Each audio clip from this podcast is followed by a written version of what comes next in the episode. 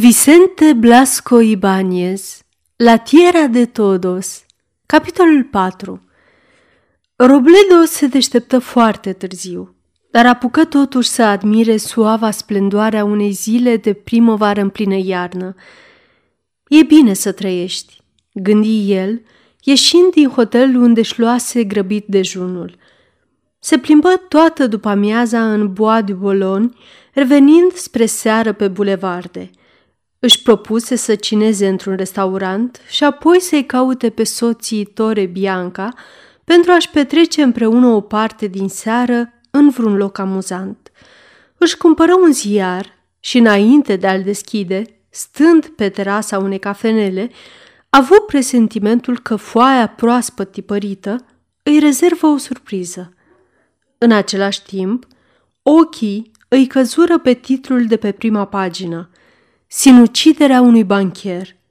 Înainte de a citi numele dispărutului, a avut certitudinea că îl știe. Nu putea fi decât Fontenoa și parcă nici știrea pe care o citi în continuare nu era pentru el un mister. Fusese găsit în apartamentul său luxos, întins pe pat și strângând încă în mâna dreaptă revolverul cu care se omorâse – Vestea falimentului lui Fontenoy circula încă din seara trecută în cercurile financiare. Așa cum stăteau lucrurile, intervenția justiției era inevitabilă. Acționarii lui îl acuzau de escrocherie. Judecătoria hotărâse pentru ziua următoare o expertiză contabilă. Se vorbea de arestarea iminentă a bancherului – Robledo citi pentru a doua oară sfârșitul articolului. Moartea acestui om dezvăluie cursa în care au căzut cei care i-au încredințat banii. Întreprinderile lui miniere și industriale din Asia și Africa sunt aproape iluzorii. Unii afirmă că acest om ar fi comis mai degrabă greșeli decât excrocherii. Dar oricum, a ruinat multă lume. La ultima oră, se considera ca probabilă arestarea câtorva cunoscute personalități aflate în subordinea bancherului. Uitându-l pe sinucigaș, Robledo nu se mai gândi decât la prietenul său. Bietul Frederic, ce se va întâmpla cu el? Se urcă imediat într-un taxi și se duse în strada Henri Martin. Valetul lui Torebianca îl primi cu o figură funebră – Marchizul plecase la ora 12, imediat ce aflase la telefon vestea sinuciderii și nu se întorsese încă. Doamna marchiză e bolnavă, adăugă servitorul, și nu poate primi pe nimeni. Ascultându-l, Robledo își putu da seama de impresia pe care o făcuse asupra întregii case sinuciderea bancherului. Inginerul reveni în centru pentru a-și lua masa de seară și telefonă de trei ori la locuința lui Torebianca. Era aproape de miezul nopții când i se răspunse că domnul tocmai se întorsese. Reveni în grabă în strada Henry Martin. Îl găsi pe Frederic în bibliotecă. Timpul care se scursese părea să-l fi îmbătrânit mult pe marchiz. Îl îmbrățișă pe Robledo. Căuta instinctiv un sprijin sufletesc. Mi-e frică, Manuel, îi spuse prietenului său. Nu înțeleg nici eu cum am putut semna toate hârtiile acelea fără să-mi dau seama de importanța lor. Cine mi-a inspirat acea încredere oarbă în afacerile lui Fontenoy? Robledo zâmbi trist. I-ar fi fost foarte ușor să-i spună cine era persoana care îl sfătuise, dar de ce să sporească printr-o revelație crudă durerea prietenului său? Chiar frământat de aceste griji îngrozitoare, Torebianca se gândea tot timpul la soția lui. Biata Helen, am vorbit adineauri cu ea. Credeam că o să leșine când i-am spus că am văzut cadavrul lui Fontenoy. Evenimentul ăsta i-a zdruncinat atât de tare sistemul nervos încât sunt de-a dreptul îngrijorat pentru sănătatea ei. Aceste lamentări îl iritară atât de mult pe Robledo încât îi replică brutal. Gândește-te mai bine la situația în care ești și nu te mai ocupa de nevastă ta. Ceea ce te amenință pe tine e mult mai grav decât o criză de nervi. Vorbind atât de mult despre catastrofă, cei doi prieteni sfârșiră, asemeni tuturor celor care se obișnuiesc cu nenorocirea, prin a-și găsi un oarecare optimism. Totul o să se aranjeze. Ai să vezi, Frederic. Nu da prea multă importanță vorbelor pe care le spun foștii paraziți lui Fontenoa. Frica îi face să vorbească așa. A doua zi, de cum se sculă, Robledo ceru toate ziarele și toate erau pesimiste și amenințătoare în comentariile asupra sinuciderii, căreia îi se acorda importanța unui mare scandal parizian, prevestind că justiția va aresta în următoarele 48 de ore mai multe persoane binecunoscute. I se păru chiar că unul dintre aceste ziare făcea aluzii vagi la referatele unui anumit inginer, protejatul lui Fontenoy.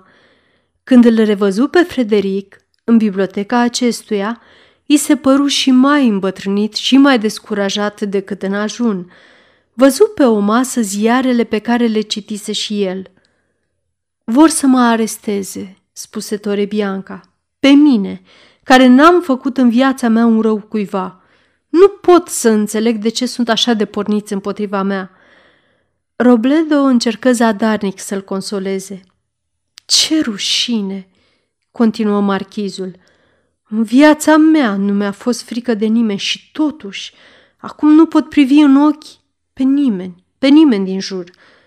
Tăcu o clipă, apoi continuă cu un ton admirativ. Helen e mult mai curajoasă. Azi dimineață, după ce a citit ziarele, s-a urcat în mașină și a plecat fără să-mi spună unde. S-a dus probabil să facă niște vizite. Mi-a spus că trebuie să ne apărăm, dar cum să mă apăr? Trebuie să recunosc deschis că am aprobat și am semnat rapoarte asupra unor afaceri pe care nu le cunoșteam. Eu nu știu să mint. Robledo încercă în zadar să-i redea încrederea, așa cum reușise cu o seară înainte. Optimismul precar al marchizului nu putea fi renuit. Nevasta mea crede ca și tine că lucrurile se mai pot aranja. E atât de sigură de influența ei încât nu disperă niciodată. Are mulți prieteni la Paris și mai întreține încă legături de familie. A plecat azi dimineață jurând că va zădărnici toate comploturile dușmanilor mei, pentru că ea susține că avem mulți dușmani care vor căuta, în falimentul lui Fontenoy, un pretext ca să ne distrugă. Helen e mult mai pricepută decât mine. Nu m-aș mira să schimbe optica ziarelor și chiar pe anchetatorului și să risipească acele voalate amenințări cu procesul și cu închisoarea. Se înfioră, rostind acest ultim cuvânt. Închisoarea. Manuel, tu îți poți imagina un Torebianca în închisoare? Decât să suport o asemenea rușine, aș recurge la cel mai sigur mod de a o evita. Oare marchizul de Torebianca va ajunge în închisoare? Ce va face soția sa Elen pentru a-l scăpa de presupusa pușcărie? Oare va reuși Robledo să-și ajute vechiul prieten? Te invit să aflăm împreună deznodământul, urmând indicațiile din pagina www.cărțiaudio.eu sau devenind membru abonat pe YouTube al canalului nostru Cărți Audio. Audiție plăcută îți doresc în continuare.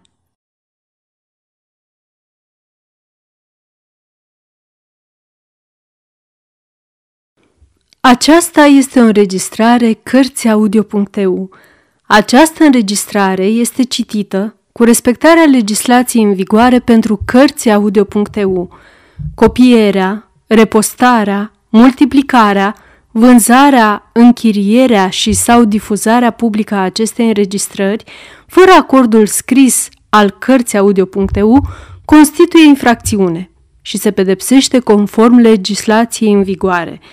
Pentru noutăți, vă invităm să vizitați site-ul www.cărțiaudio.eu și să ne susțineți cu un like, subscribe și follow pe canalul de YouTube Cărți Audio. Îi puteți susține prin donații pe naratorii voluntari ai acestui canal. Vă mulțumim și vă dorim audiție plăcută în continuare.